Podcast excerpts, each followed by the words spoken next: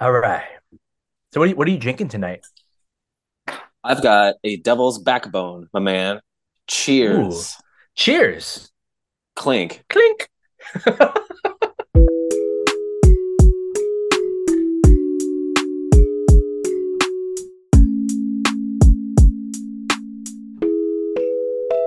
Uh, what what do you got?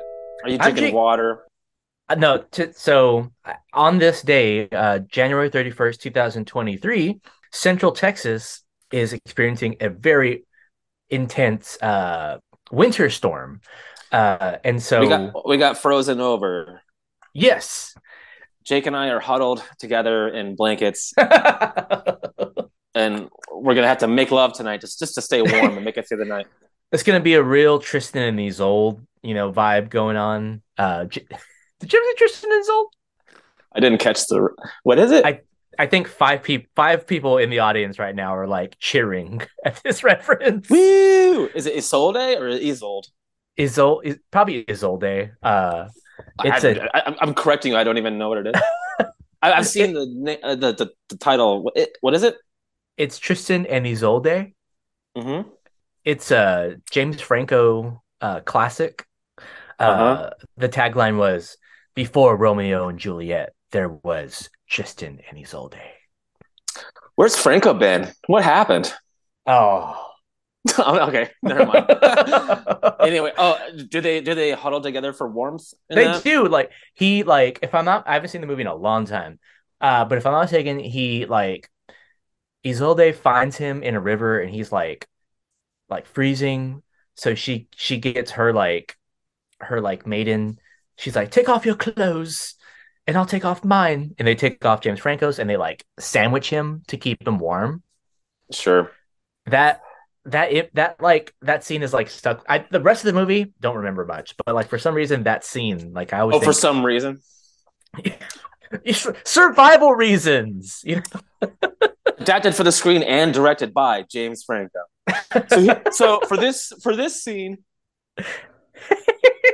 that All was right. that was an interesting time uh, in cinema when uh, there was like a lot of well I say a lot but I only have really one example uh like a Knight's Tale like when they like there was a lot of like medieval medieval uh cinematic storytelling going on uh, and a lot of Shakespearean things like Ten Things I Had About You. that's right oh man no we have Welcome back to Sip and Mimos. I'm Welcome back. Elliot. hey and I'm Jake and uh you're listening to the internet's premier uh audio podcast wherein Elliot and I dissect two albums um I've done this. I've this is like my thing, and I'm. Yeah, you're the guy that does the, the intro so well. Uh, I mean, us- usually, I should say. man, I'm like falling apart because I'm thinking about Tristan and Isolde. Um, uh, wherein Elliot and I uh, talk about uh, 90s albums uh, of the rock and electronica genres. Uh, right. oftentimes, sometimes, rarely over mimosas. Um, Hmm. uh, but tonight we're having, sounds like we're having a beer, and I'm drinking um, gin and pineapple juice. Ooh, gin and juice tonight, Jake. I'm I'm getting fancy with it. Oh, I like that. Okay, I, I got this devil's backbone, and it's it's it's hitting me well. I'm feeling good, feeling good, feeling great, feeling feeling sexy, feeling cool, feeling a little uh little horn sectiony, if you know what I'm saying. Yeah. I'm feeling uh, like a sexy boy. I don't know about you. Uh, Hey, uh, but if it gets any colder, it's not going to be Tristan and Isolde. It's going to be like uh alive. I'm gonna I'm gonna look at Jake an hour an hour and a half from now. I'd be like, I need pizza rolls, and Jake look Jake looks like a substitute. I'll make bagel bites out of Jake's beard and stuff. So Elliot, Did I Decide- ruin the? I ruined that we had we had such momentum there, and then I, I said I was gonna eat you you, and then and th- that that Well- crossed the line. We've talked well- about way weirder things on this show. well, we got to like the transition like 30 seconds in. it usually takes us 30 Oh, oh, minutes. It's that was just a, just a just a little tease, baby. It's a little tease. Because Knight's Tale stars Heath Ledger. Oh, okay. So Elliot, besides that Devil's Backbone, uh, have you seen, heard, done anything cool lately? Uh, done anything cool. I'm like, oh, well, yeah, I taught my baby how to wink. Um, but anyways, Oh, well, well, like it's more like I, I, will wink at her and she kind of like blinks, like all slow like that. It's pretty sweet. Anyways, enough about her. She gets so much attention. I'm sick of it. No, I'm joking. um, cor- correct me if we've talked about it before, but have you been watching White Lotus, dude? I think we may have briefly touched on it last episode or before. But did you finish it? Oh, I tore through both seasons, and it is tremendous, dude. Uh, so what were your thoughts on um the end of season two? Um, I felt gross. I think I, that's how I was supposed to feel. Uh, I was like, oh man, like, boy, even rich people have problems too, huh? Yeah. Nice little lesson. Nice little lesson. Uh, but like, my whole takeaway from the show is like, wow, that Mike White figured it out. Like, all this, the show is like all set in these like six star luxury hotel and resort spots. That means all the production is set there. So like they just rent a crazy expensive hotel, film it there, stay there, and eat there and all that. Like so production must be happy as shit. And I can't imagine that's not affecting the outcome of the show. Like because everyone's happy as hell. Like, you know, their afternoons off or on the beach or or wherever. I've heard season three is going to be in Japan. Yeah, sounds, yeah. That sounds amazing.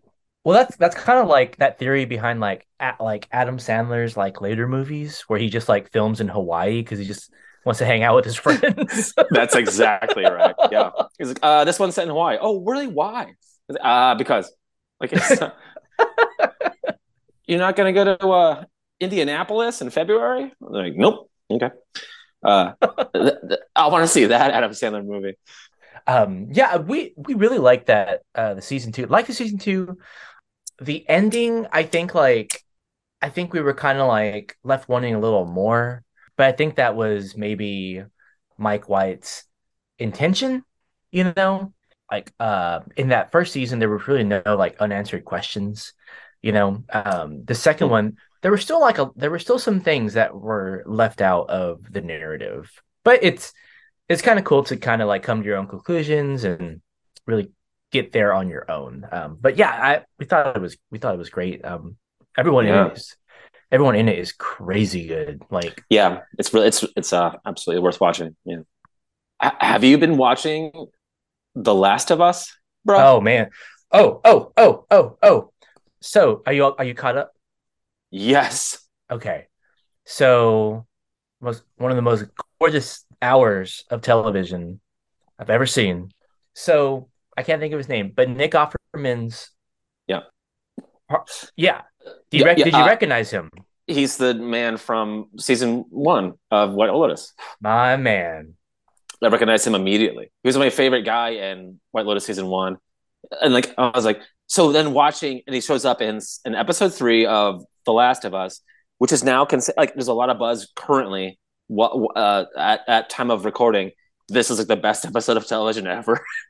Um, yeah, and it's it, it's uh, it's probably up there. Um, and this the, dude, you're looking up his name right now. I so, know you are. the, the actor's name is Murray Bartlett. Is he a New Zealander or Australian guy, or is he American? Let's take a look. He is from Sydney, Australia. Boom. Okay. Okay. I knew it because his his Australian accent in White Lotus is is amazing, and like, and then his he hit it so well in in Last of Us in, in the Last of Us, he's you know an American, and like yeah, it's there, but he has like he has a certain specific cadence. I am Doctor Strange. I live in Manhattan. You know, like a little like, wait, what? like, I have to go to this dinner party. It's only a few kilometers. I mean, miles from here. Like, all right, dude. Greenwich Village, my ass. Uh, but yeah, he's so good. And anyways, The Last of Us is like crazy content warning if you have kids or if if any of your loved ones have ever been turned into mushroom zombies. Uh, but but uh, it is dope, and I am hooked now, especially after that episode with the great Nick Offerman and what's his name? Murray Bartlett. Murray Bartlett. Woo! Where'd this guy come from? He he's he better get all the Emmys and and and get all the work in the world because he's uh stupendous. That's that's what I that's what I've heard. Like they're you know like they're just like give Offerman or whoever and and Bartlett you know and whoever wrote this that episode all the awards because it was like it was stunning. It was like stunningly shot, acted. It was, Mhm. just, it was beautiful. It was beautiful. Yeah, gorgeous, gorgeous. Are, are you a Oh. fan? What, who, who's the uh, artist that they play on the piano and then play at the end? Oh, Linda uh, Ronstadt. Linda Ronstadt. Are you a fan? Are you familiar at all? Oh, one one of the great one of the great voices of the 20th century. Um, Is that right? I, I'm not too familiar now. She she's amazing. Um, so originally from Arizona, if I'm not mistaken, and went out west to to LA and you know got a band going. I think the band was called the Stone Ponies, and then kind of like went solo, and then got a band together that consisted of Glenn Frey on acoustic guitar and Don Henley on drums. Are These these names these are names these- sound familiar. th- they're- those like Eagles members? yeah. Oh, okay. How about that? I know what things are. so yeah, so she got this like band going, and then the guys were like, "Hey, I really like jamming with you and writing songs with you. Let's start our own band." And they became the Eagles. so Oh shit. she's really done it all. Like she's just like she, um, if I'm not mistaken, I, I think her her mother is Latina, um, and and so she had a song, or her mother or her father, um, uh, and so she did a song called she did an album called Canciones de mi Padre, which I think means like songs songs for my father or songs of my father and she sings the entire album in like traditional like Mexican um uh vocal stylings and it's it's it's it's amazing. She did like a stage career where she like acted and sang with like Kevin Kline. She's wow. She she she's the real deal. There's a great um there's a great documentary on her uh that I really want to plug. It's called Linda Ronstadt, The Sound of My Voice. If you're listening and you want to dive of like an amazing singer, check it out. The Sound of My Voice, killer. Uh, the the song in The Last of Us. Um, it's it's it's like the the this season's equivalent to Master of Puppets from Stranger Things or whatever. Oh, like, yeah. like like it's gonna go viral in a hot minute, and like even like Discogs is like, hey, here's the album, here's the album, like pushing Yeah. it. Like like did you see that one? Because we saw it too. Holy hell! Uh, if you if you if your eye if your eyes are dry, are dry, keep scrolling. But if they're wet, here's your links. Like because Yeah. that episode, like I'm like you know because. I've, have you ever played the game Last of Us? It's based on a game. I I never have. Um, I know it's beloved though. Yeah. Um, and I guess they're staying pretty close to it or whatever. yeah, Oh, yeah. Um, my, my our man Pedro Pascal, Oh, he should be he should be our crush. Um. I love that. but and, and, like the kid, I don't know where. oh, I don't know how they find these like teens that are so good at acting. So- Unbelievable. Bella Ramsey, uh, she came out um in Game of Thrones. Uh, she was Oh. like she was L- Lyanna Mormont in Game of Thrones, and she was kick ass. Um, she's like this like little like fourteen year old who's like the last of her family, so she's like in charge of like a house, and like she's like ordering around big burly grown men, and she's out there fighting like killing ice zombies. She's she's badass. I really like uh, Bella Ramsey. So in Game of Thrones, she was uh, an orphan with dealing with older men fighting zombies. yeah, she's she's per- she was perfect for the role. She's got some real range, man. Oh, and and Pedro Pascal was on uh, Game of Thrones uh, too. Game of Thrones, yeah. Uh, how about that? anyway, anyways, I just thought I'd bring that up because, like, holy hell, that I watched all three episodes last night. Oh wow. and I stayed up and I was like, well, I was like, 'cause, like, I was like, I'll, I'll wait till like a few of them drop so I don't like get uh, upset waiting. And then my buddy was like, episode three, episode three. Oh my god, oh my god! And then the whole internet was like exploding. I'm like, and I saw, you know, some photos like, oh, Nick Offerman, how, how about that? And I, I was kind of bummed that it, that was spoiled for me because I don't think anyone knew he was going to be on there. And then I watched, I watched, you know, episodes one, which which was devastating, and starts in Austin, Texas. Hey. How about that? Uh, where where we're currently located, and then they go to Boston, blah blah blah, and like just it's just tragedy and all this stuff. And then episode three is just this gorgeous, um, contained tale, but also like the, when it when the reveal that that he that Joel uh, Pedro Pascal is at that little dinner party or whatever. And Yeah. just the camera turns. I'm like, oh my god, they knew each other. Oh my god, oh my god, oh my god. Okay. Uh, Well- well, I, I lost it. Yeah. Well, remember in the first the first episode when they're talking about oh yeah, like what what is the he has the book of like um like the Billboard charts or something like that. Yeah. And they're and they're like, okay, so what is they play a song from each decade to like signal and they're like, what does the 80s mean? And they're like, trouble. Yeah. So like as they're as they're walking away, there's that great shot where it cuts back to the apartment and the radio is playing Depeche Mode. And so you're like, Is that what the Is it- song was at the end? yeah. uh Previous What song, episode what song was it? artist yeah, yeah, yeah. Depeche Mode. what what what what Depeche Mode track was it? I think it was an early one. Um, Never Let Me Down Again. Mm, That wasn't on Violator, I don't think. okay. But no, it's it's a great show. Absolutely. I'm really it's it's just really, really well done. Yeah, it's it's good, good, good stuff. Uh, have you have you seen anything recently? Uh, maybe even from the nineties? Nothing nothing really the, the one that really sticks out to me though is Empire Records. okay, everybody. Jake saw Empire Records for the first time. I'd never seen this movie before. Have you heard about this? Have you heard about this movie? yes, I've heard about it. I've seen it many, many times. It was a uh, like a um my old roommate Becky, uh, Friend of the Sunday- show, Becky. friend of the show Becky. Sunday morning hangover classic. I'd go to the store, get Becky a diet coke, and myself whatever I needed, and we'd stay on the couch all day and watch Empire Records. Damn the man, save the empire! Like, like this is an infinitely quotable movie. Uh, what did you think of Empire Records for the first time? Oh, it was a blast. It was like it was like '90s weirdness. Uh, you know, with this the staples. You know, you had the great soundtrack. You had the the zany characters, and then the, the dark turn that so often you got in '90s movies. Um, and then it just picked back up again. Uh, I loved it. I I can't believe I'd never seen this movie. It's odd to me that you missed that one because it's such a musical uh, movie, and there's so, like it's it feels like right up your alley. I know. I. Right, so you've got the cranberries, you've got Cracker, you've got Better Than Ezra, Toad the Wet Sprocket, and my personal favorite, Gin Blossoms, which, which plays at a really perfect point uh, in the movie. But I added Gin Blossoms to our list of albums to to discuss for the show. Um, Bill Boy. no,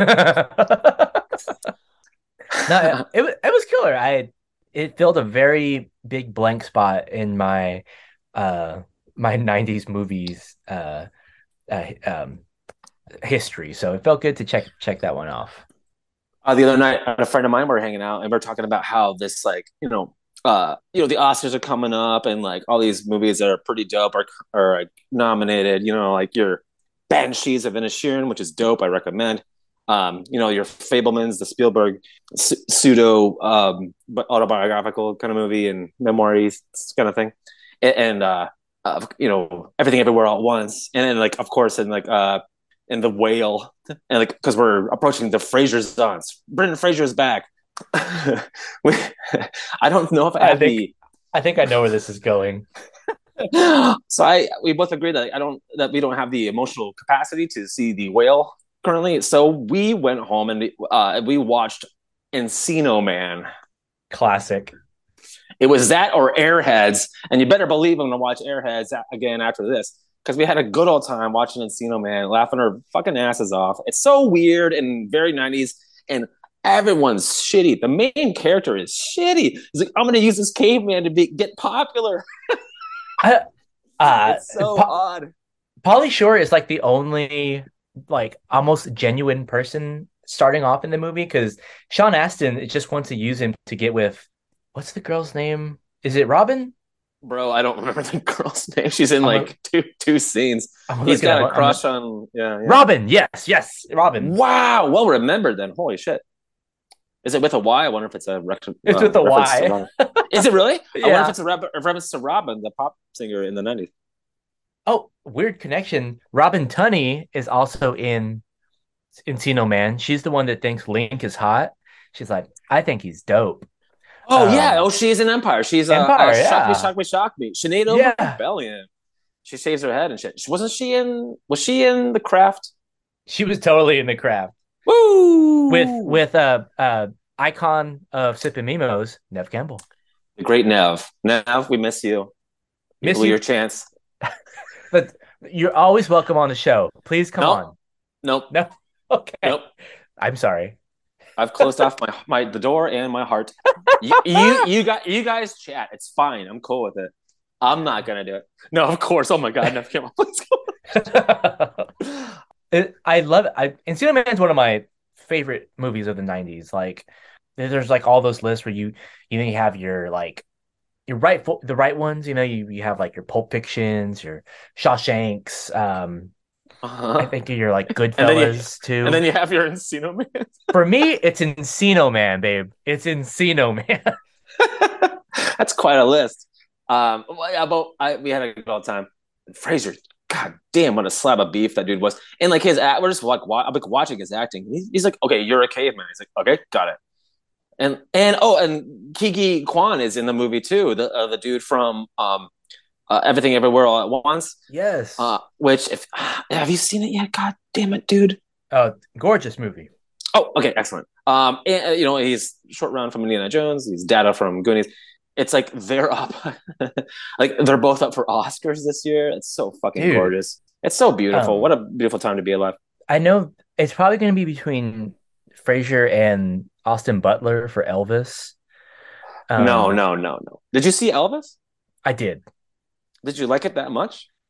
Oh no, no, no, no! I'm just saying, like, just I'm making my predictions. I'm Okay. I didn't, I didn't care for Elvis, but I also don't care for a lot of Baz Luhrmann stuff. Um, Mm. so I know that's controversial. I Romeo and Juliet, iconic. You know, I really I like that one, but I I really have to be in the mood for like for his style. You know, can I tell you something? what's up? I agree. Yeah, I think it's uh, it's it's um, flashy to the point of exploitive. Like his, Okay. his shit, it's just so ridiculous. And like, also, uh, I, we talked about it on the show before. I, I'm just done with biopics of musicians. Like, yeah, we're, we're not we're not gonna get this right. Like, why are we? What are we doing? It's it's so silly. All these dumb actors are gonna go method with it. Like Austin Butler can't get the voice out of his throat anymore. Like he's just like, guys, no, he just talks like Elvis. He, he's gonna get have to get a new role to like snap out of it. You know, finally. I don't know. I saw he was he's supposed to be in the new Dune. Like, so is he? Is he? Is I he? I think in so. I think so. I thought Um, they sh- I thought they shot both of those uh, at at the same time. Is he really? Oh my god! I could totally be wrong. I that could have just been a meme I saw, and I'm quoting incorrectly. Oh. hey man, this desert planet's crazy. Oh my god, these sandworms are huge, baby. That thing is huge. That's a pretty. That's a pretty good Elvis, man. Well, thank you very much. Uh, Thanks for the layup on that one. Oh my god. Arrakis, man, it's fucking crazy. Elvis was alive when the Dune book was published, so there's a very real possibility That he read it. Elvis read Dune. And Yo, this Frank Herbert guy. Whoa, that's some crazy ideas, man. Hey man, well, I can play in Atreides. Oh man. oh yeah, I. But long story short, I'm rooting for Brendan Fraser. I've, I know he's he made some like some movies I haven't seen in like like the early aughts. Um, but he played such a big part of my childhood. Um, Yeah. from Encino Man to um, Blast from the Past, The Mummy. Um, I think I had I had aged up a little bit out of the mummy thing, but my friends liked it fine, and like I was I was moving on to like the comic book stuff, and then but uh, that I always had a special place in my heart, you know, with like what with Man and Airheads and, and all that good stuff, man. I think it's incredible, and uh, it, it's lovely to see a comeback story. And I know this is, is the age of a nostalgia, and we're on '90s podcast and all this, like, but I don't think it's quite like he's not getting a nostalgia award, neither is uh, Ke Huy Quan who is just electric in everything everywhere.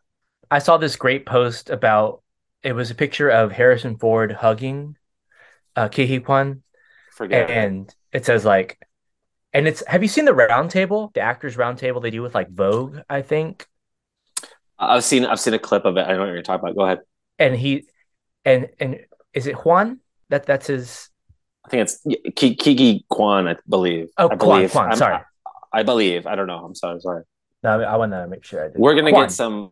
I'm about to get some French names wrong later in the, episode, so I promise.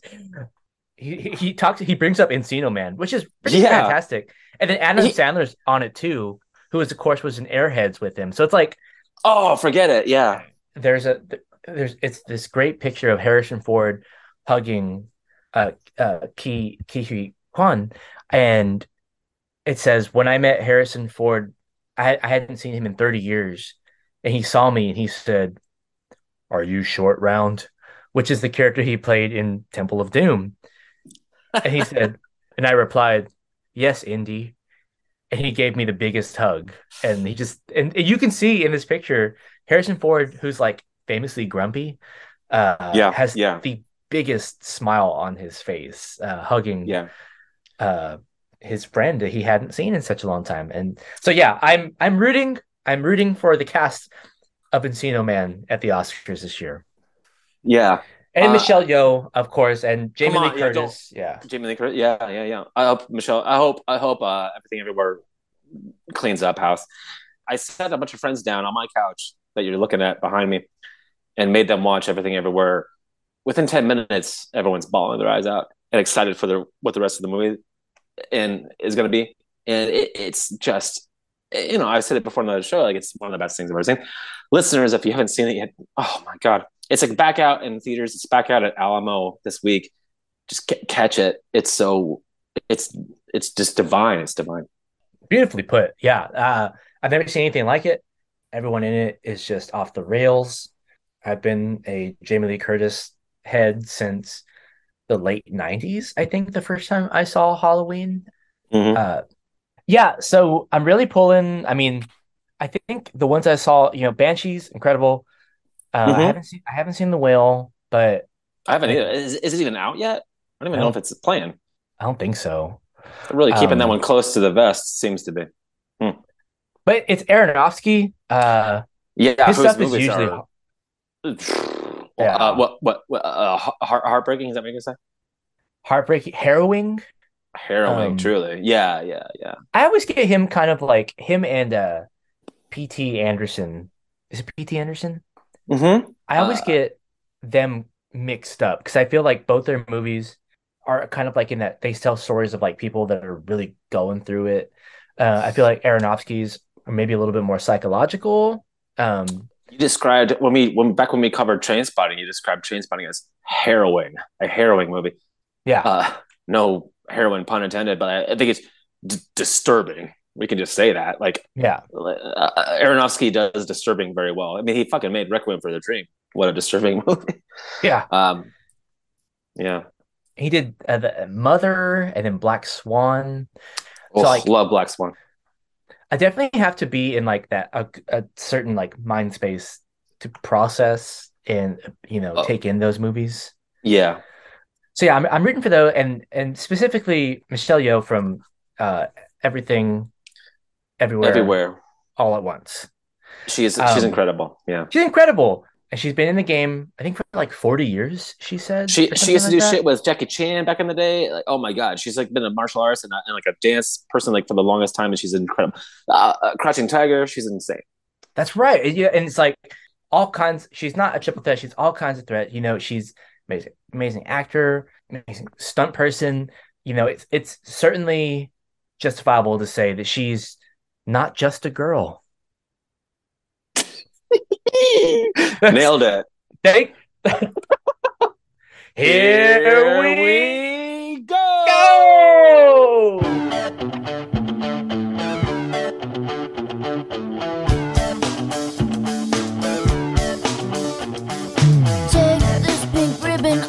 My eyes. I'm exposed,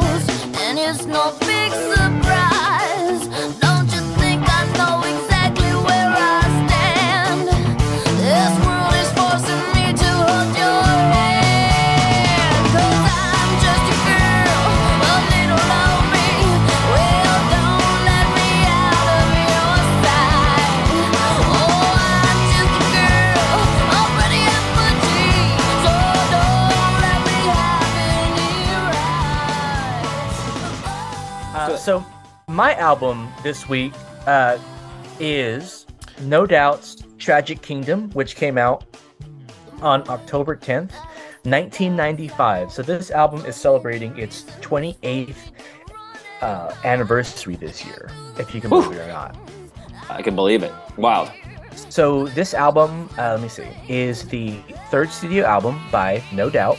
Members of No Doubt include uh, guitarist Tom Dumont, drummer Adrian Young, bassist Tony Kanal, and lead singer, you might have heard of her, Gwen Stefani.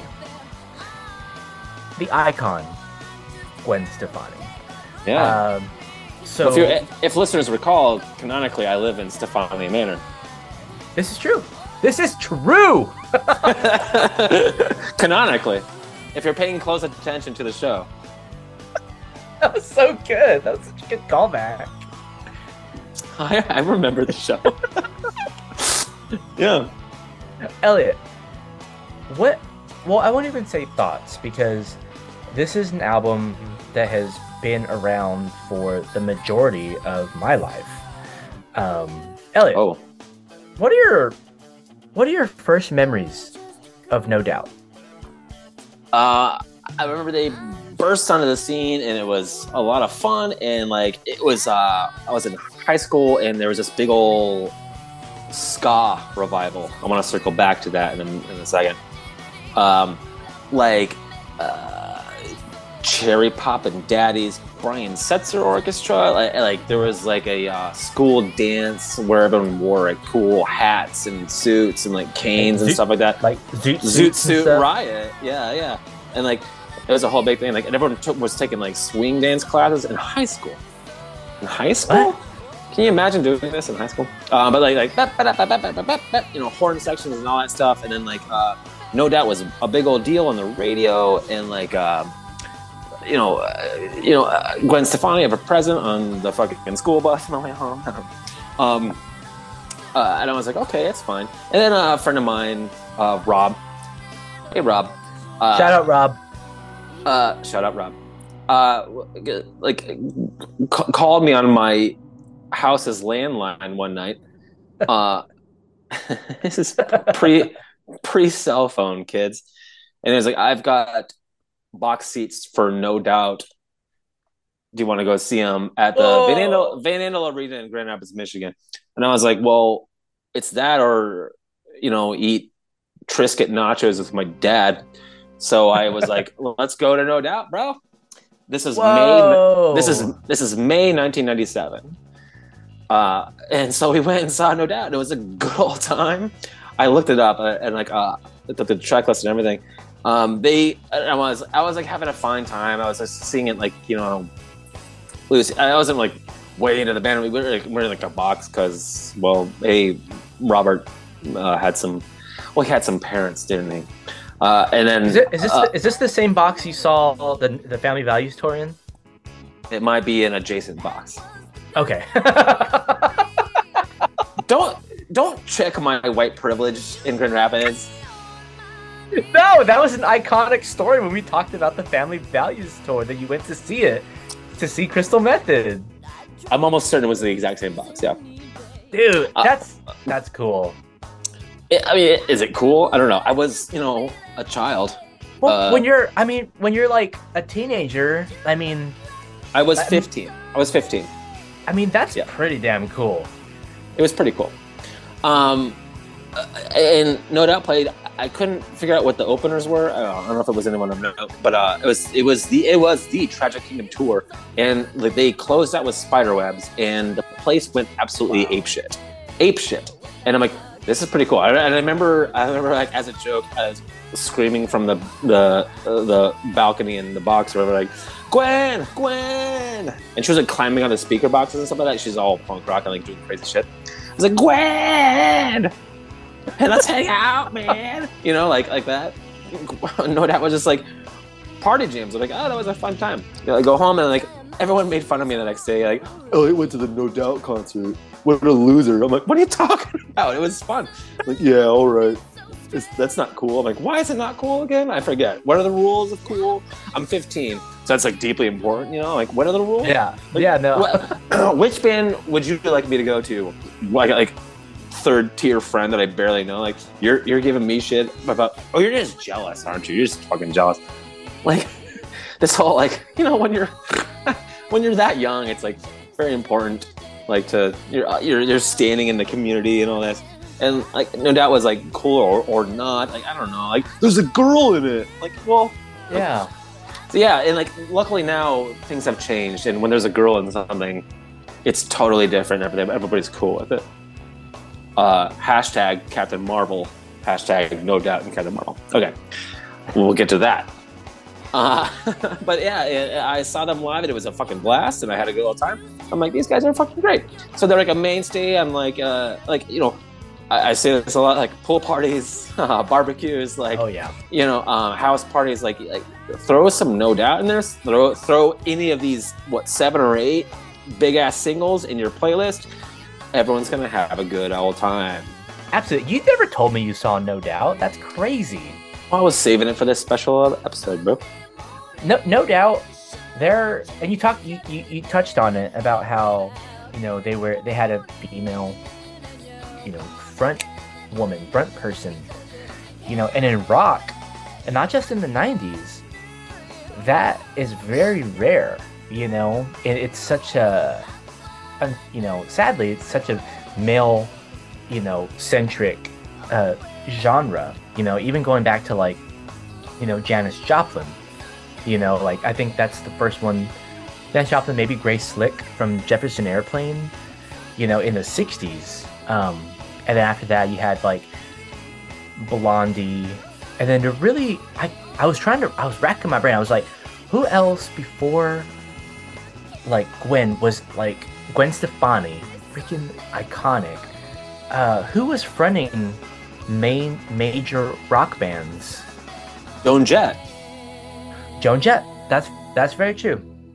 So uh, that, that's I can't believe I forgot about Joan Jett. Good call. Um, but, But, they the, say that Blond- Blondie was a big influence for No Doubt. Yeah. absolutely.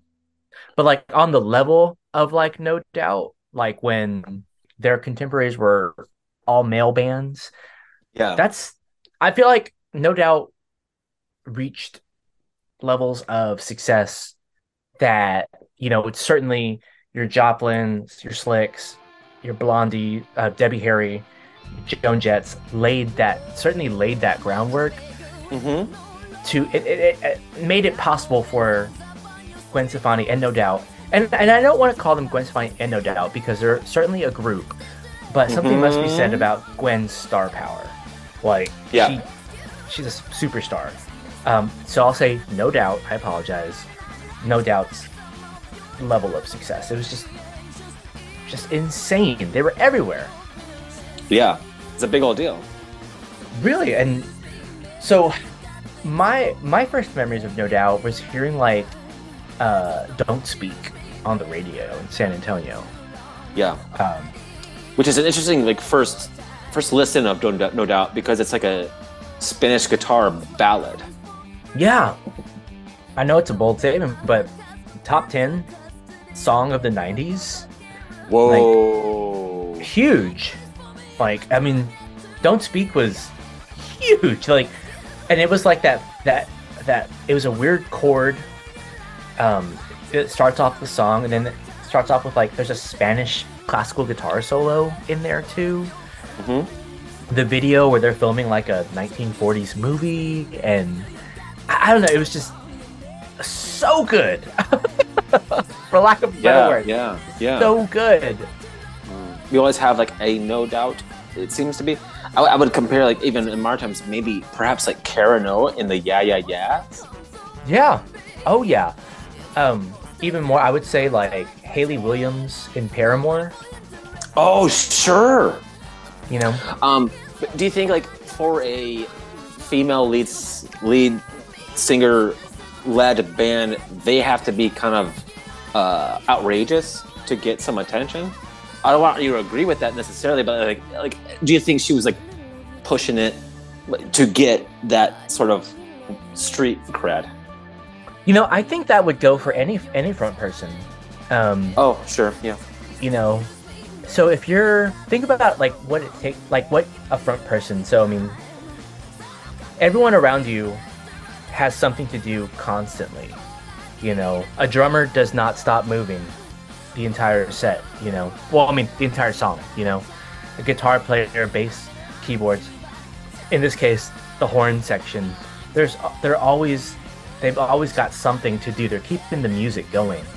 You know, for any front person, you know, they've got to engage with the crowd. They have to connect with the crowd. And that goes for everyone from, you know, Jonathan Davis from Korn, Axl Rose. These are the, you know, the greats. And Gwen Stefani, who certainly deserves to be in that conversation. The way she was able to connect with her audience and the audience was able to see themselves in her. I think that's what makes a Mhm. good f- front person. Um, w- watching live videos and live recordings and having seen them way back i you know it's it was a while ago but like uh i won't say how many years ago but it was I cannot believe you saw No Doubt. That and we've been friends for like six.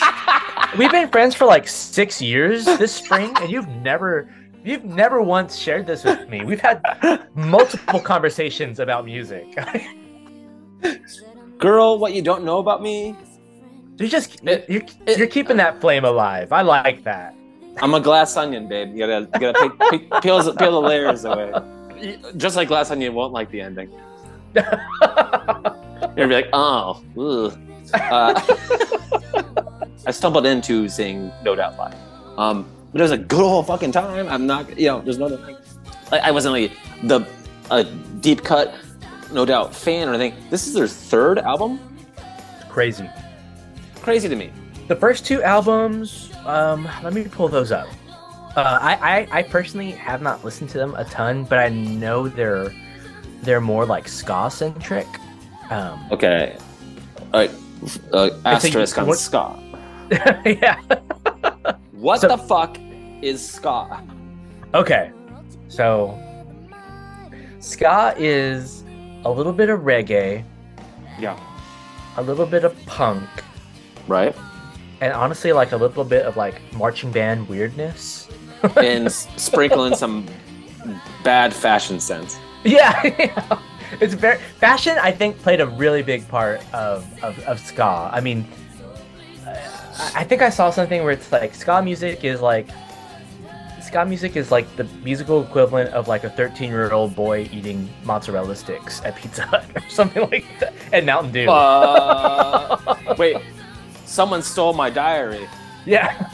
uh,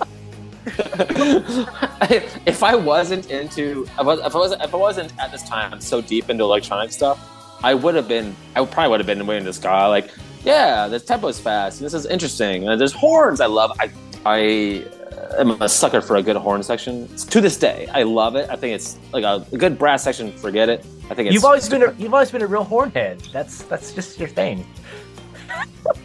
I don't know if you're trying to make fun of me, bro. Uh, but if you are, uh, I'll take it. It's fine. Never, never. okay, but this is a big old hornhead over here. no, no doubt, we're just they they were clearly having fun, and she was, yeah, quite the uh, you know lead. Like like when everyone's like trying to like get through the song, she's getting the crowd hyped as shit. She's you know she's sweaty and like uh, her way too much makeup is dripping, and like and she's screaming and like and having a good old time and like climbing the speakers and and. I assume she didn't hear me because otherwise we would have been dating by now. uh, hashtag look out Gavin or whatever the hell his name is. You Uh, you could have been Gavin Rossdale. Yeah, when I was 15. I don't know about that. Do you like the Chemical Brothers? She'd like, uh, Have you heard Homework? You know what my aim would be? Like, I'm studying Japanese in, in high school. She'd be like, really? I'm like, yeah. Nihongo That she- o wakarimasu? She really embraced Japanese culture Yeah. as, a solo artist, and I know there's like a conversation to be had about that. Um, which which maybe we don't need to have here, but like uh, it, it's it, it's but like from wh- while listening to the album and uh, doing a deep dive on the music videos that I know you want to talk about, like the Japanese thing has been there for a long time. Like she's been really into that culture and like really into that, uh, like the, uh, at least the uh, aesthetics of it Yeah, absolutely. seems to be. Um, yeah, there, I mean, another another memory I have is so. Uh, if you're listening and you're in San Antonio, you might remember this. Um, they might hopefully they still do it because it was awesome. So there was a, there was a high school in San Antonio and it was all girls. It was called Providence High School. And when they would have like basketball tournaments or volleyball tournaments, they would play uh, just a girl during like warm up periods when the game wasn't going on. And I have like vivid memories of being like a like a punk high schooler and being like, "Oh, that's no doubt. That rules," you know. Wait. wow, interesting. this is awesome. Let, let, let, let, let's get into some of the songs. Sure. Uh, did you have any standout tracks? I know there's like three or four that just like hit you over the head. Oh, they're Um, all pretty wild, dude. Um, uh, there's like uh, just. I, I think I've used the word too many times on the show before, but like uh, undeniable. Oh. Um, like okay, spider webs. Like, Come on. Um, I, I saw a review where like Spiderwebs opens the album and they they close it on they close out with that on tour, while Tragic Kingdom, the title track, would open the tour. Like I mean, like Welcome to the Tragic Kingdom, which makes sense live. And uh, but on the album they open with Spiderwebs, close with Tragic Kingdom.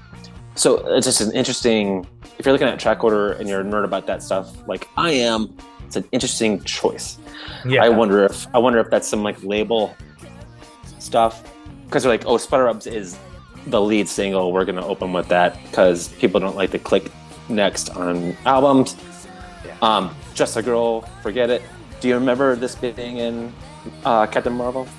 I, so I've only seen Captain Marvel once, and it was a couple years ago. I need, I need to go back. Uh, It's featured in it though. Heavily. There's a scene in because Captain Marvel. The sorry to bring it back to the MCU listeners, but uh, uh, but like th- there's a scene in Captain Marvel where she's like it takes place in the 90s and she famously wears a Nine Inch Nails shirt, and all and all, all the male reviewers were like, okay, name every album, you know, like that kind of thing. Like, they all got all mad about it, and then like they just they play No Doubt's "Just a Girl" as she like annihilates a bunch of aliens through a hallway and it's fun. It's just a good. This is just a good time. Like something about this bass player. Oh, Tony, uh, he's nuts. Um, did you did you watch that um, that Con- the Conan O'Brien video of them performing? I, I did, I did. And what did I text you? Uh, the keyboards are really up in the mix. so I, I, found out that um, Gwen's older brother used to play keys for them and write all their songs in the last two albums. He actually like founded the band, like he started the band. I did not know this. I had heard like weird drama where like she dated a bunch of members of the band, but I think maybe just one. The the bass player, I think. Uh, I don't Yeah, she- know. So like Eric started the band, and Eric get- Eric Stefani. yeah, Maybe And- that's whose manor I'm living in. and he would get Gwen to like sing, even though she was like real. I think by all accounts she was real like like shy, really kind of like quiet. He'd be like, "No, I need you to sing these songs because I'm writing these songs, so you need you to sing them." And then she just kind of like morphed into this like, you know, magnetic, once in a generation, you know, front person, and the rest is history. And she dated uh, Tony Kanal, the bass player, for like seven years.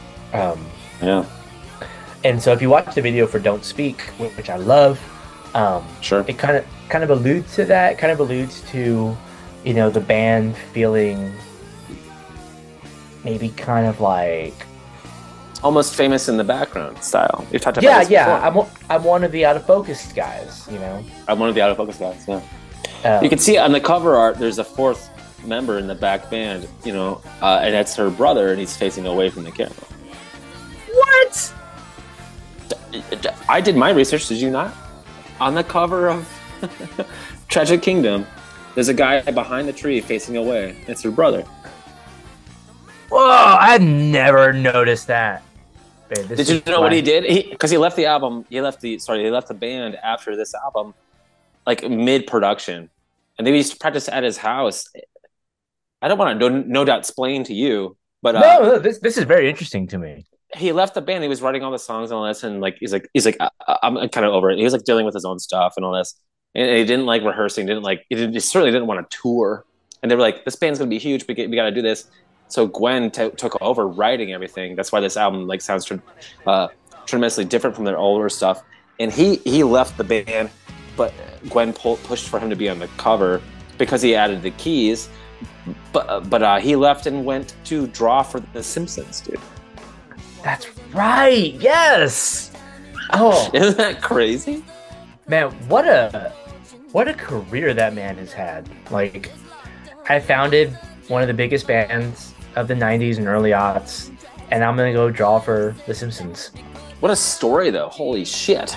Yeah, I think I was watching a something on YouTube. I think it was uh, Finn McKenty's Punk Rock MBA, which is an awesome YouTube channel.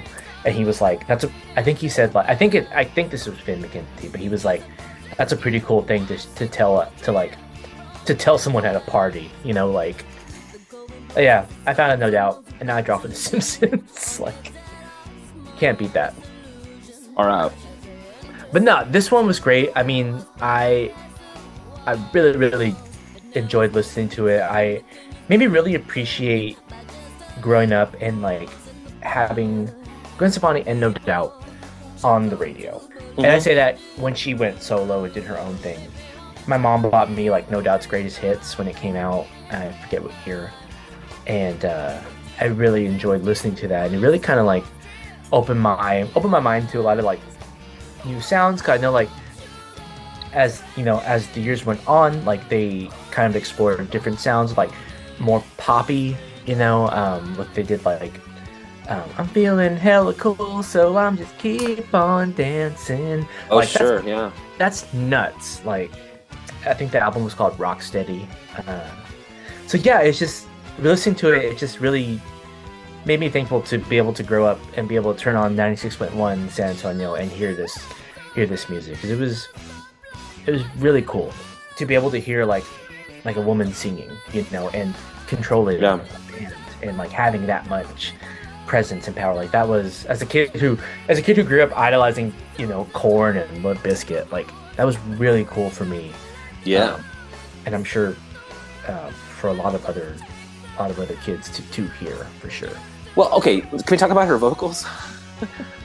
There, Her stage presence alone, absolutely. Her vocals are kind of wild, but it's also like the Billie Joe thing going on, right? yeah, Is She- it like a California thing? What's going on? Might be. It might just be because I mean I feel like ska is very theatrical. You Okay. know, we talked about the clothes. You know, with the zoot suits and everything. It might just be like a remnant of that very like kind of like dramatic like singing style, um, with the crazy like vibrato that she that she does on a lot of her stuff. Um,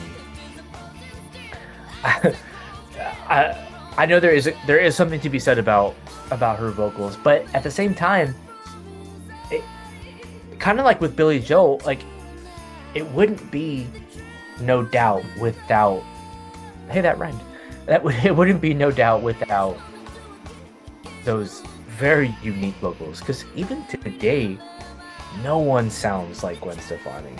I think about like Glenn Danzig and the Misfits, right? So oh, okay.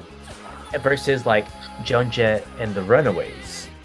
Mhm. You know, Yeah.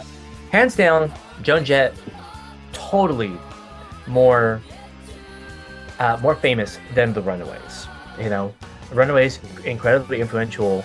You know, all all female. You know, early punk band. But Joan Jett, come on, she's the queen of punk rock. Like she's Joan Jett. You know, then you have like Danzig and the Misfits. Danz- Glenn Danzig founded the Misfits, sang with them for a couple years, and then went solo. Um, however, Blondie, Blondie disco punk. yeah, yeah. Um, but with like like Danzig and the, the Misfits, always stayed in the conversation. They went on, and they, of course, they replaced him with a new singer. Um, but even though Danzig found great success as, as a solo singer, the Misfits were always kind of part of the conversation.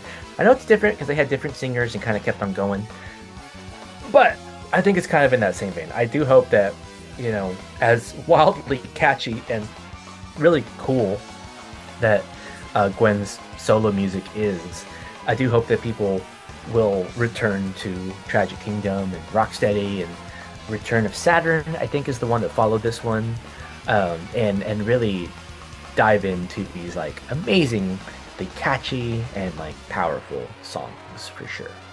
So you know, Gwen Stefani famously sings that she's just a girl. She does, yeah. To you, Elliot, I would say Uh huh. I'm a sexy boy.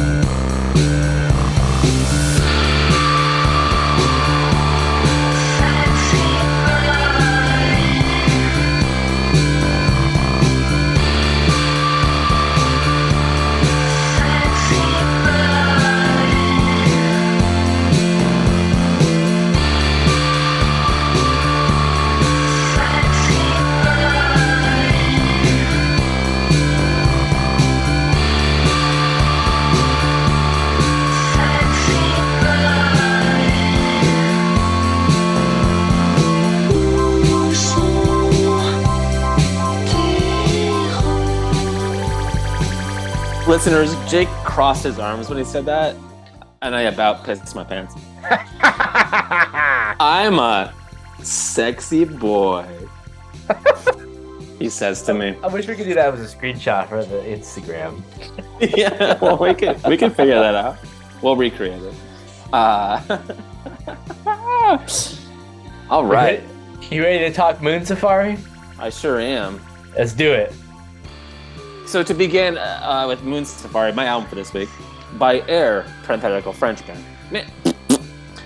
Air, we'll call him Air. Uh, I will be. Uh, I'll have to admit, Are you gonna do this? Re- are you gonna do the rest of this episode in French? no. That would be, that would be crazy. Okay, what? Oh, baguette. Air, French band. Moon Safari. um, I have to admit, I, uh, this is an album I haven't spent as much time with as I have with previous suggestions. Okay. I knew that I knew that Jake had found it on his own uh, exploration, and I, I do respect that. I was really excited. It was it's been on my list since the day we started the show. Uh, but it's it's been it's been it's been holding me back because I didn't know it inside and out. I I'm more familiar with their later works and some so, some of their solo stuff that we'll get to in a second. Um, Air, Air is how about this? Another French duo. They're actually from they're from yeah. All my guys are duos. I don't know what that's about. Maybe maybe watch uh, Last of Us episode three, and you you have a better idea of what's going on here. Um, I'm just saying. Uh, they're from Versailles, which is a bit outside of uh, Paris. Um, and it's a here we go. Nicolas Godin and Jean Benoit Dunkel. that was good. I- n- really? Uh huh. Do you think so? All right, I'm trying. Uh, this album has the big single "Sexy Boy," which is in a movie, I think, but who cares about that? What we won't talk about that at all anymore. Uh, I'm, more familiar. I remember uh, Talkie Walkie, Pocket Symphony, Love Two, like their later albums and all that. Moon Safari I hadn't spent a lot of time with, but I sure did recently. And um, holy shit, it's gorgeous! it's absolutely man. astonishing. I um, this album is so. Before we jumped on, I was I was commenting to Elliot how both our albums tonight are both just such vibes. Probably vibes. Moon Safari more so than than um, Tragic Kingdom. Uh, so so Moon Safari is such a vibe that I switched from my pineapple and gin juice to a uh, to a to a Merlot. So it's uh, I'm getting this that's just what you need for this album, man. I, I switch. I switched from my devil's devil's backbone to uh, straight up toilet water, only to only to um, punish myself for not getting into Moon Safari when it dropped. Jake is losing his mind. Where did you discover Amor, Imagination, Rev, better known as Air? All right, a couple things. I've heard the acronym thing too. What what uh, what our our beloved host Jake just uh, incited is like the idea that AIR is an acronym for a more imagination rev meaning dream uh, love imagination dream. It's not confirmed but it works and isn't that nice? Like uh, uh, like I don't know if it was a clever review one at one point where like they should just call themselves uh, Amor Imagination. Really? Um, uh, which is better than what most publications try to categorize their genre uh, space pop, uh, you know, like uh, lounge core, which from what I can gather is Burt Bacharach with a drum machine, um, which isn't bad. I don't mind. I don't mind that, but just yeah, but they're just kind of their own thing, like Vive la France. Um, they, they they they bring in like some like 60s jazz influence. They bring in like these this like you know 70s and 80s elo kind of like synth thing going on. You know electric light orchestra like they bring in the vocoder like it's nobody's business. They have a grimy ass bass. Um i think a lot of vocoder uh, on this one which i love. uh, but but it's not over the top. I think i think it's nicola who plays the bass and it's unbelievable on bass i hope you enjoyed the bass lines on this because it's it's bonkaroonies. This is like it's um it's uh, it's a whole different whole different thing. It's not I, this always pops up in the you know best electronica albums of the 90s along with like other other bands and, and, and artists because like it's i think it because it like in a search engine optimization sort of way it gets tagged with these things. But this is a band these guys are playing instruments and recording them and yeah they have a drum machine but they're electronica like the way you, you uh, any any other band might be because they just they have happen to record this electronically. I, I would compare them like to modern day like like MGMT, you know. Oh, interesting. Two guys. It's it's two guys. They're I, they're not as electronic, but you know, it's two guys that it, it's a band. You know, uh, maybe even like Passion Pit. It's one guy, but the music is performed by a group. I that's what I that's what I was kind of thinking those are, of course, not as smooth as. Cause we'll get to it, but this is a smooth ass album. My lord. Okay. I don't mind those comparisons, and those resonate and make sense to me. MGMT, uh, Passion Pit, sure. In in the way that they're making kind of synth driven uh, pop sensibility uh, romantic tunes. But these guys are making like they're a little more on the jazz side. They're a little more of like blue note like um, small room kind of stuff. Like the synths are muted and they are they are slow and like this is like orchestral and cinematic as opposed to like everyone can jump up and down to this at a festival. Yeah. They had a decided aim to be sexy and cool with this. When when they were coming up so what were uh, Thomas Bangalter and Guy Manuel de Homem Christo, Daft Punk, and they they speak in interviews of Daft Punk, kind of their peers ish, um, meaning other French duos that are coming up in the quote electronic world. They speak of them pretty dismissively. Like after Daft Punk's homework came out, they're like everyone, all these DJs started trying to make mimicries of this, and like this this became a formula, and we like, we weren't really into it, so we discovered like this kind of down tempo lounge. If we're gonna call it space pop, the emphasis on the word space. Uh, there's a motif of space, moon safari, Kelly in the stars, uh, you know, uh, new star in the sky. New Star in the Sky is a track on the album that's about uh, Dunckel having a kid. Like every time a child is born, a new star appears in the sky. Uh, like they're, they're trying to take you on this like weird, sexy voyage, uh, and and they are just so deeply, deeply, deeply cool about it. If that if Daft Punk is MTV, these guys are VH1. This is a Oh. decidedly more mature kind of vibe. You've asked me before, like when do these bands play, or when when is you know this artist played? This is you know Sunday morning, perhaps on a you know in Austin on a frozen Tuesday. Like Yeah. this is the kind of I, I played. I was listening to it outside and, like you know freezing my ass off, having a coffee. Like it was just it, it, it hit the spot. Uh, Jake, what'd you think of Moon Safari? Oh man, incredible piece of work. Uh, really, just quite stunning. So homework, which was a compilation, came out in '97, but it's from stuff like from starting from like '94, '93, up to '97, right? Yes. Okay. So it's really so you, you, you I think you said more mature. th- This Moon Safari is, and I see that, and that might be because maybe these guys had you know being part of that French electronic scene, maybe they had an ear to what you know their peers in Daft Punk were doing, because I think we talked about it on our, our inaugural episode. Um, but homework is so oftentimes it's not as like cohesive maybe of a listen. This thing just it fits together like legos.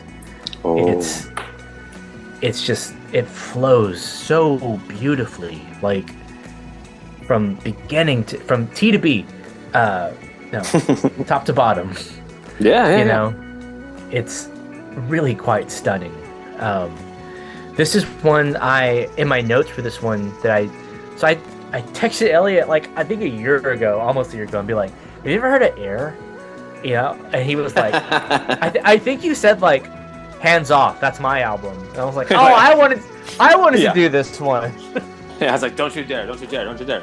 This might be like the first album that we've covered where it it walks the line of like it's not like a rock album but it could be take it like like indie maybe? It kind of like walks that line of like electronica and indie rock or rock. It- it- it- if i would have done this one i think it would have worked just as well like it's if, if you've done it because it's just it, it's it really crosses over quite well. What are your thoughts? In regards to the podcast, if you were to submit this one, I would be able to submit OK Computer. Um, le- like in the in that Air Moon Safari is not dance music. It's not um, you know, it's not. It's it's like- not lit, you know, like it's not like Ray, Sugar Ray either. It's it's like Right. It's it's not underworld. and It's it's clo- it's closer to the Groove Armada of anyone, eh, probably that we've that we've, that we've covered so far, or, or even um hybrid. I would yeah perhaps hybrid with the cinematic strings, um but but the tempos are so low. Perhaps Portishead. Their vocalist is even named Beth. Like it's it's close, but I wouldn't call this trip hop. It's like some it's like some weird future jazz, future space jazz going on, and here I am, you know, coining a some dumb term that it's just music, man. It's just air, and like we don't have to put it into a certain genre. It's electronic because they've used electronic elements. Fuck genre, it's gorgeous and it's worth talking about as a beautiful album in the '90s. It's just so deeply romantic and like and spacious, and I do believe they take you on a little journey. Uh, do you have favorite songs on here? so so I've literally hearted every single all ten songs on on yeah. the on the release. It's a shorter album from the electronica side of things. It's yeah. according to Spotify, it's 43 minutes 44 seconds, How long is Tragic Kingdom? 59 minutes. Really? Yeah. Decided decidedly longer. All right.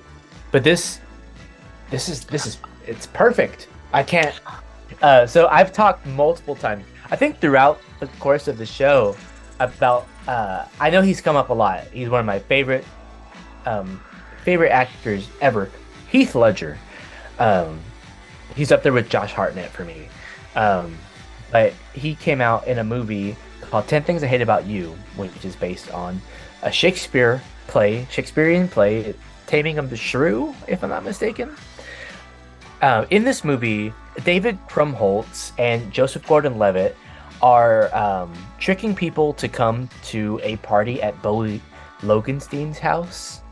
They they do so by make, printing out flyers and throwing you know hundreds of flyers down a stairwell in this like beautifully shot like slow motion of these like papers just falling down this this stairwell. And the song that plays during this part is sexy boy uh, song two uh, on this album which is just insane to me. I'll never forget like the first time i the first time i saw that i saw this movie god years ago i remember like being instantly intrigued by this song by Air because it didn't sound it didn't sound like anything I'd ever heard before in my life. I was like, is that a synth or is that like a really distorted bass and then that that that the, the, the vocal sexy but it certainly has like a chorus on it it's manipulated in, in such a way that it's just like wrapped me into the song, and I did not discover that it was this band Air so many many years later. But so, long story short, Sexy Boy, killer. Uh, long story long. Once I went to the movies. Uh, I've literally talked about Heath Ledger and Taking Hit About You like throughout this show, so I needed to give it due justice. name name one other good movie he's been in. Name one. I dare you. Dark Knight. Oh right. No, I'm joking. no, I knew that. Hey, I, I'm not gonna come after Heath Ledger. I'm a Heath head. You know this. Uh, Heath Head. I'll say my second favorite though is Talisman. I adore. Really I adore that song. It's interesting. I love it. Oh, I love it. What what makes you love Talisman so much? I like the chord changes. It starts off with that organ. There's almost some Ennio Morricone going on here, like like some Oh, cinematic kind of western shit going on. Absolutely. Uh, so when when did you discover the album Moon Safari proper and like dive into it? I think like last spring. What did this pop up on your suggesteds or whatever? Yeah. Um. I always try. You know, being being a co-host of of Sip and Mimos, I want to be as prepared as possible. You know, I want to be able to like bring something to the conversation because, you know, as I've said, like you know, you know, you know your stuff, and I want to be able to keep up with, you know, my co-host. And honestly, I thought this was going to be way more psychedelic, just from the album Oh. artwork Mm-hmm. um, and the fact that they did like they were associated with virgin suicides. Um, They, they did the score of it. yeah, I thought it was going to be like guitar driven, psychedelic, kind of like. I didn't realize they were French, so I thought it was going to be like more like Brit poppy. Mm-hmm. So when I turned it on and heard uh, "Les Femmes d'Argent," Forget it. For- forgive me if I mispronounced that. Um, You're fine. Did you watch that live version I sent you? oh, it was gorgeous. Did you watch all eight minutes of it? Because it turns into a beast. And that percussionist, I, re- I think it's really cool how they have they're a, they're a band and I think a, a lot of you kind of touched on it too but they're a group you know like they're they're able to like reproduce these compositions you know with a full band I think that's I think that's really neat a lot of my guys are duos, but these guys weren't too concerned with like staying that way. They're like, no, well, we're gonna need some musicians. We're gonna need a vocalist. We're gonna need, you know, percussionists if you hit the road and blah blah blah. And they did, and their live shows are pretty pretty far out and few and far between. have you ever have you ever like sneakily seen Air No, I would tell you if I saw Air, dude. Believe me, that would be like, oh, I would tell you that right away. That would be something else.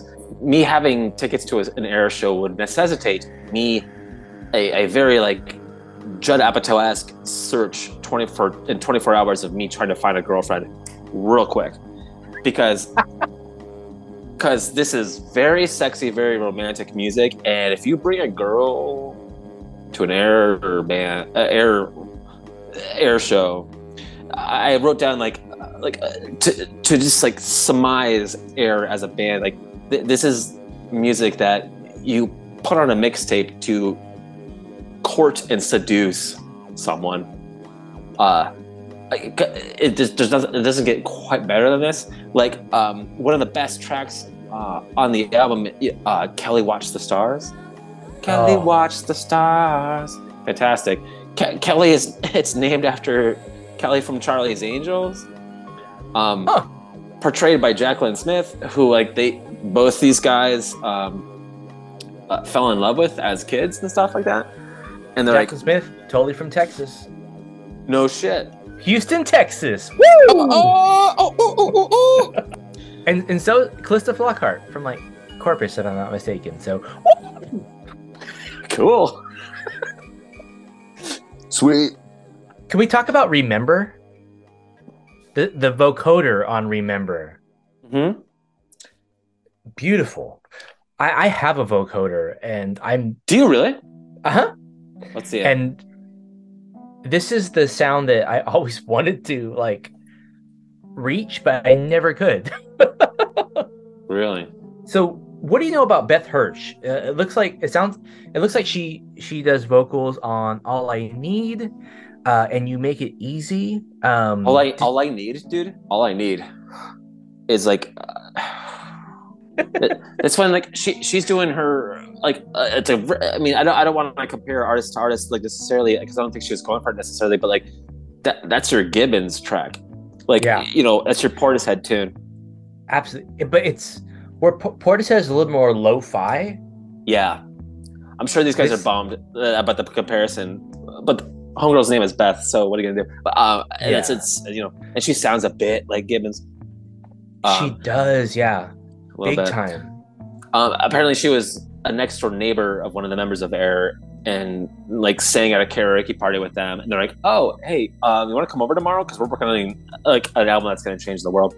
Uh, and so she just laid down like three tracks, and like, and she's breathtaking. Absolutely, and I'm assuming the guys, the, the other, the other, the other two guys in the band, they're they're singing everything else with the vocoder and Uh, it's mostly Dunckel doing the the voco vocoder singing, and then uh, um, it's that's uh, is it got it? Oh, uh, Godin, Godin, Godin, Godin, Godin.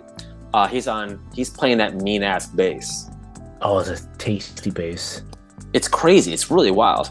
Uh, if you're if you're a fan of the vocals and the vocoder stuff, I would recommend uh, Darkel. That's Dunckel's uh, solo work.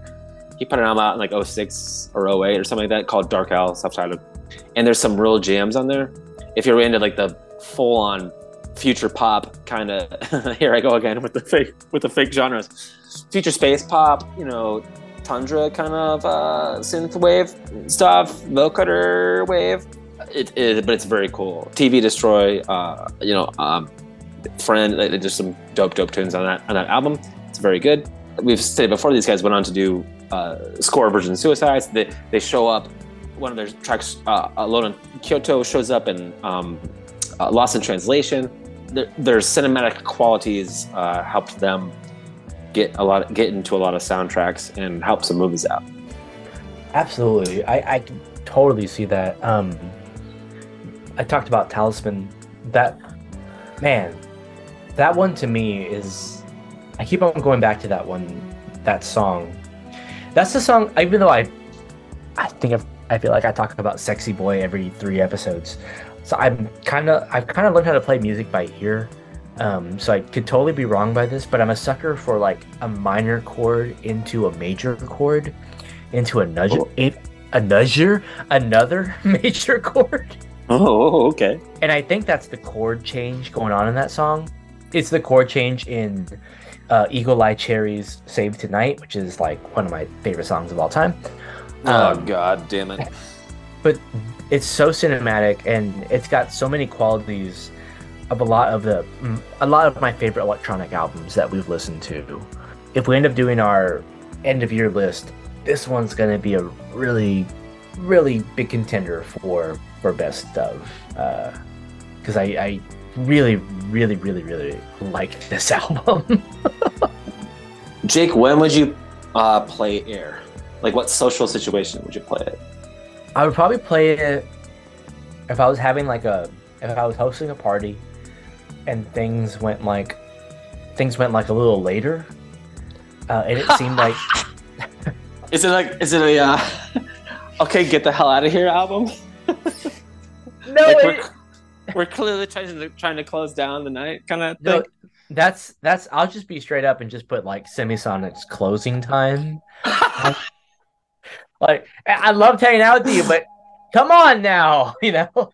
Uh, let's be let's be reasonable. But if it's like Uh, guys, it's 8:45 p.m. This is crazy. I'm a notoriously early, early to bed. Uh, so if it hits 8:45, um, we're we're putting on air. No, I'm I'm on four minutes borrowed time right now. If I'm if I got my time right. uh, no, I would say if it's like if it's like a chill evening, everyone's kind of if there's like multiple like conversations going on, people are like you know talking, catching up, you know, and I didn't want to do something that was that was like you know catching like oh man yeah, but it's just something to kind of like uh, help supplement conversation, enhance Yes. The- yes. enhance the warmth of a room, Ah, beautiful. I would I would put on Moon Safari because it because I know that I know that it'll it would envelop those around me and I could sit by myself and just like listen to it and take it all in because Yeah. I I adore this one. I know I said I, I've said adore before, but this was stunning, just gorgeous. Fantastic. Yeah. I was actually actually recently at a uh, brunch get together, and like you know, it was an earlier brunch, you know, meaning like 11 a.m. or whatever.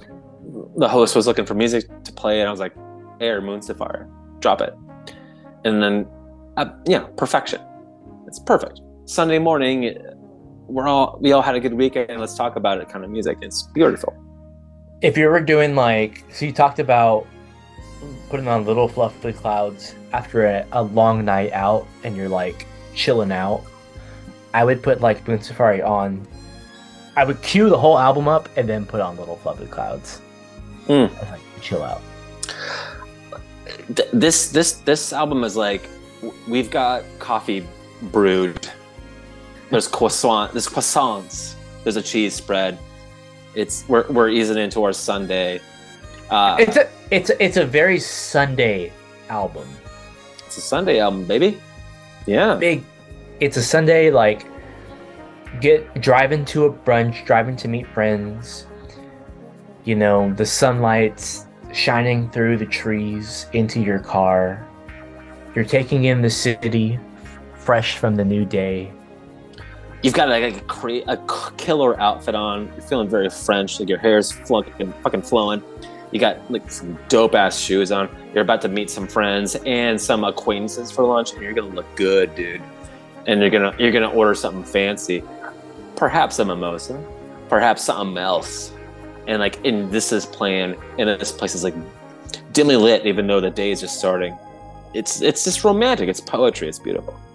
It's it's amazing it, it really is amazing. Um and what what's really cool is i'm interested to see when phoenix uh came about because i have a feeling they are from like the same period.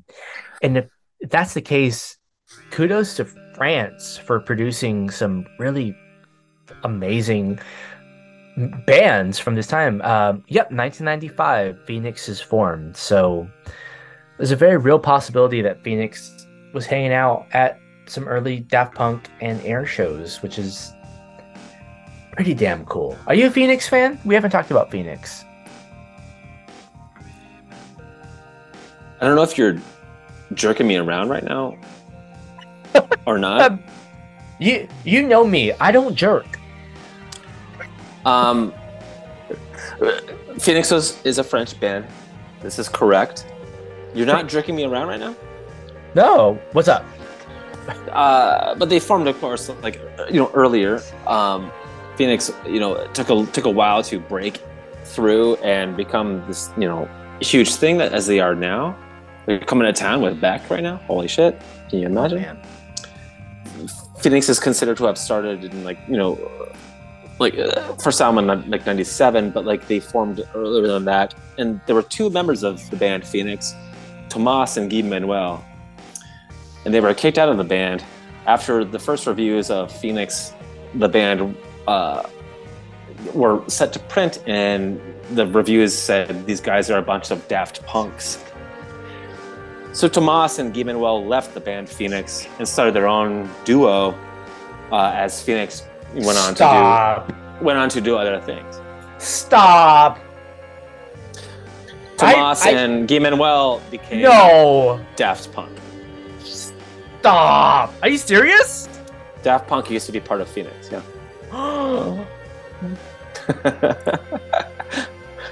Bro. Man, I will drink to that. How do I screen cap? Okay, guys. God damn it. When you said Thomas and Guy Manuel, I was like, hold on. I know it was three years ago now, but That Hold could be on. anyone. I had no idea. So the guys in Daft Punk, Used to Used be to in be in- Phoenix. Just like um, fucking Stefani's brother playing the synth and writing the tunes. and then going to draw for The Simpsons. That's why on the, the album Homework, there's a track called Phoenix. Just take it in, take it in, take it, take, give it, give it as much as much time as you need. Man, uh, I man, I don't think I've ever been like as like stunned on Sip and Mimos as I am tonight. January 31st, 2023. I am blown away. That's gonna be my new favorite thing to share with people like in public. Like, hey man, you know guys in Daft Punk? He's a bit Phoenix. Uh, when I remember, like I probably told this story before. When when I was living in New York, I was like, DJing at a bar one night, and like no one was there. I'm like, where is everyone? Like, oh, they're at the Phoenix show, and I just like got texts like like uh, from friends that were at the Phoenix show at Madison GD Square Garden, and uh, for the encore, Daft Punk shows up and plays a set. like, like, are you out of your mind? And like, like they do a curtain call together. It- it- it's you know, I'll, I'll send you a video link to it. It's insane. Or Okay. they play a, they play a song with Phoenix. It's, it's it's insane. They play they play harder, better, faster, stronger with Phoenix as the band. Okay, I would have remembered that. This is uh we're we're talking uh, uh, Vive la France, Fr- French music and French uh bands and and is is that not the craziest shit ever? That's insane, Isn't that wild? dude. I mean, always. Well, Well, well, here we go. We're talking about, uh, you know, we're talking about, with no doubt, lead singers leading leaving bands. We're uh, Ozzy leaving Black Sabbath or le- le- quote leaving Black Sabbath. yeah. Um, you know, Joan Jett going solo. Uh, you know, uh, and and Gwen Stefani, of course, going solo and doing her own thing, and like, um, kind of leaving that band behind. I hope they're doing all right. Someone do a check on the members of No Doubt. I hope they're okay. Okay. I so I've never seen No Doubt, um, but the guys in No Doubt totally formed a like different like a like a new band, uh, with Dave with Davey Havok of no uh, uh I'm sorry of uh AFI. They're like um, they're like a a really fantastic like uh they started off hardcore then they went to this like goth industrial and then they just Really? yeah um so Oh, I love that. no doubt. I mean, AFI, they have some albums in the 90s that we'll we'll get to eventually, but AFI is one, Ooh. they're one of my favorite bands of all time. But so the guys, so um Adrian, Adam, and Tony, the bass player, guitarist, and drummer of No Doubt, formed a band with Davey Havok of AFI called Dream Car. Dream Car. Everyone look up Dream Car, give them the clicks. Holy shit, that's awesome. Yeah. I want to check I this should- out. I'm gonna I sh- I'm gonna look this up to immediately. I got to see him at Austin City Limits Festival a couple years ago. Oh, yeah? Uh, and they were they were awesome. It was because as I mean, as iconic as like Gwen is, was and is, Tony Kanal, like he's he's a presence on stage. You know, like Adrian uh Adrian Smith, uh I'm sorry, Adrian Young, Adrian Smith, I think is from Iron Maiden. He, you know, he would play he would play sets like in like thongs with his hair spiked up like crazy, like and then like um uh Tom Dumont, the guitarist, he would play these like like flying V guitars. And I remember as like a young starting off musician, I would see these guys and be like really like like wow, they look cool, you know? So um but yeah, Dreamcar. Um they were they were awesome live. So yeah. Okay, good to good to know. I'm gonna check. I'm gonna check that out. Can we get them on the show? Oh, I would man, just to just chat with the, the crew from No Doubt, I would die. Um but no, uh thank you for bringing air finally to the show. I'm Yes. this this is one I'm going to return to. Um, so would you would you buy the vinyl? You you mentioned playing some deep cuts off Tragic Kingdom. Uh, so you and you already have a a, a seven inch. Hello, uh, you already have. so you already have a, Hello. an air single. um, would you buy? So I know you. Would you buy Moon Safari? I want their discography, dude. I, Yeah. I, I, I, uh, I want all of it. Like, um, didn't you last episode? You pulled out. You have uh, Virgin Suicides. So that's that. It's not their score. It's like the, it's like the like the music that appears. So like, Uh, like Styx come sail away. So like the like seventies songs that populate the movie. Um, oh, okay. It's not their. Okay, it's not they, they put they put that up. Okay, okay. A year later. All right. um, which is which is still cool. Uh, oh, Typical. That's fine. No, that's fine. um, but I would I would like to track down that Virgin Suicides um score for sure. Yeah. Um, th- their other stuff is dope. Um, aga- again, I'll recommend Darkel like solo work, awesome. And uh, yeah, any, anything these guys touch is like perfectly produced and like be, be, beautifully recorded. Uh, if you're into them, I would check out Zero Seven, the band. Um, and then uh, also uh, a, another duo called Kruder and Dorfmeister, which we might just get to on on the show, but it's like a three hour listen. uh, so I w- I wouldn't do that to Jake I immediately. Awesome. Yeah.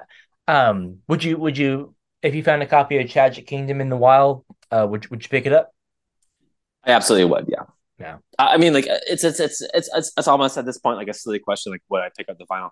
Yeah, I'd pick up that vinyl. Um, and uh, man, if I saw like an like a like an OG like a original pressing Yeah. Tragic Kingdom, can you imagine?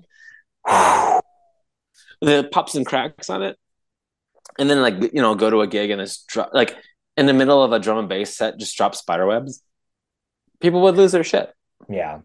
So yes, buy the album, stream No Doubt, stream Air, and be grateful that we live in a time where Gwen Stefani is making music and fashion and art because she's a icon. All right, so I think it's safe to say, um, No Doubt and Air are awesome. So, like we said, stream their stuff, take it in, enjoy it. It's really special uh, and we think you'd really like it. Um, but for next time, Elliot and I have got something cooked up really special for y'all. I know personally, I'm really excited to talk about uh, this next artist. He is one of my all-time favorite um, singer-songwriters, uh, artist, uh, interpreter of songs. Um, Interpreter of songs. Oh yeah, uh, and we'll see a lot of that on this album. Okay. Um, I've been kind of obsessed with this person uh, since about 2004, so we're pushing like 19 years now. Um, and I'm really, really excited to talk about this particular release. So, Elliot, Yeah. Next time, Yes. we we will be talking about Johnny Cash's American Recordings, released April 26th, 1994. And this is the first album he did with Rick Rubin. Johnny actually- Cash. This is our first country record on Sippin' Memos. Johnny Cash. Yes, sir. I I I am at a I'm at a loss. This is his uh cover album that he placed out la- late in life. Yes, so this is later career Johnny.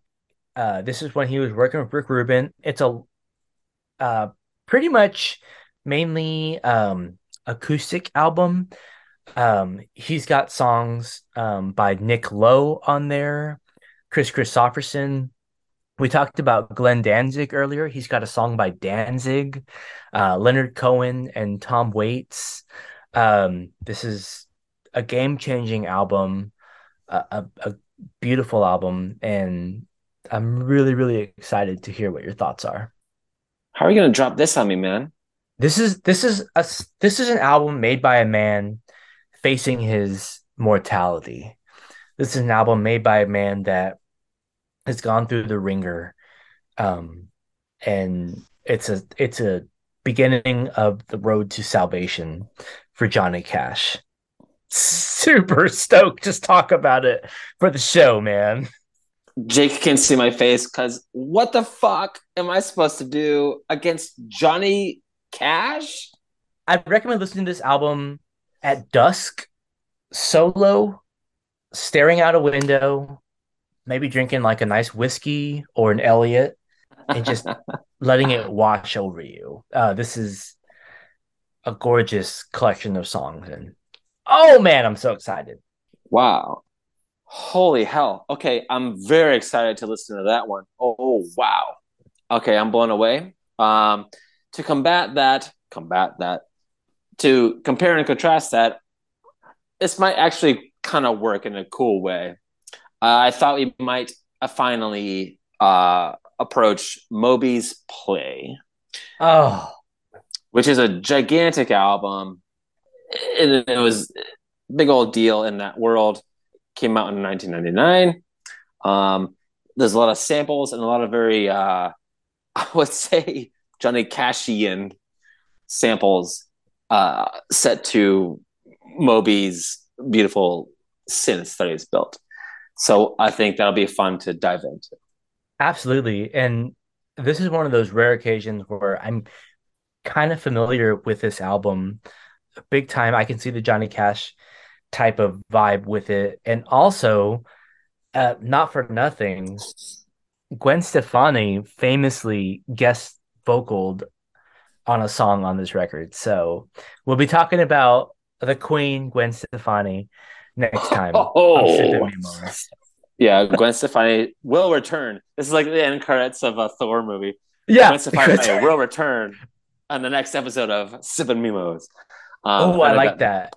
And Oh. I've got thoughts. I've got thoughts on that. I think you know. Johnny Cash versus Moby. Oh boy, I feel ill prepared, but um, but excited. Like Johnny Cash is one of those guys that always felt daunting to dive into the discography. You know, I'm like, I don't know which. You know, there's a lot of best ofs and all this nonsense. Like, I, I don't know. I shall take your hand, and I hope you will lead. And I would hope you would lead me through. So famously, one of the videos, and I can't think of the name of it, it's escaping me. Um, 90s icon, and let, let, let's be real, forever icon. Uh, Christina Ricci uh, stars in the video. Um, she plays an angel. And uh, thinking of that video reminds me of another 90s icon that I want to really um, really showcase this season. So Christina Ricci starred in a movie called Now and Then uh, with one of my favorite actors, Devon Sawa. And as we've as we've talked about on previous seasons, um, Uh-huh. I would like to as of today, Tuesday, January 31st, 2023, I would like to extend this invitation to Sir Devon Sawa to come on the show and talk about the 90s with us. Pick an album. Devon Sawa, you are our season three crush, and I would not Wow. have it any other way. Um, Devon Sawa, your life is about to change because we're gonna because we're gonna follow you on Instagram now. Ethan Embry, you out. you didn't respond to our DMs. That's fine. Neve, you out. Uh, Adam Driver. Adam, I think Adam Driver. He's he's upstairs complaining about how long the pizza rolls have been taking because this Adam. this episode's classic Adam. Devon Sawa, um, I'm famously a huge fan of Idle Hands. Uh, Yep. So, so please come on the show and talk about Idle Hands, and um, uh, that would be that would be the bow on my life. Devon Sawa, tell me about if you're actually afraid of uh, trucks full of logs now, because that because those movies fucked me up. Or or or uh, Devon Sawa, like if you get on a plane, do people get freaked out because of uh, Final Destination? I imagine they do. It must be hard for them to fly now, right? I can I can see that. If Devon Sawa hopped on my plane, I'd be like, uh oh. Oh oh shit. Here we go again. Well, yeah, well, this was awesome. Uh, it was great it talking about great, No Doubt and Air. isn't it? I'm cutting you off. I'm just talking over you. Sorry. and I cannot wait to dive into Moby to to what re-welcome Moby back to the podcast. yeah, yeah. Um and and to dive into Johnny Cash uh finally. Um I know we kind of talked about bringing in some country and so I'm really excited to like dive into that. Um and yeah, Super excited. Yeah, yeah. very excited to dive into Johnny Cash and revisit Moby's play. thank you for listening. Um, if you've discovered the show from uh, listening to us talk about Green Day or Prodigy or Sasha or you know Sugar Ray, thank Mhm. you for discovering our show and thank you for listening. I think I speak for Elliot and I. It really does mean the world that you've stumbled onto this show and uh, given us a chance. So thank you. We hope you've listened to the albums and like experienced this and like so we can talk about it and it makes sense to you. Uh, and I hope you're excited as us for the next episode every single time because I, I love it. And here we go, Johnny Cash and Moby. Well, we hope you enjoyed Air and No Doubt. Until Uh, next time. Yeah, drop us a line at sipandmimospod at gmail. Um, follow us on Instagram at sipandmimos uh, pod. Uh, send us a message. Let us know what you think. Recommend Yeah. albums to us. I, you know, we would, we would love that. Um, so thank you for listening. And uh, hey, for sipping mimos, hey, Elliot, stay Jake? sipping, Stay sipping. stay sipping, you sexy boy. Clink. Oh, I'm just like I'm just a girl. Yeah. And, Later, dude. All right, later, bud.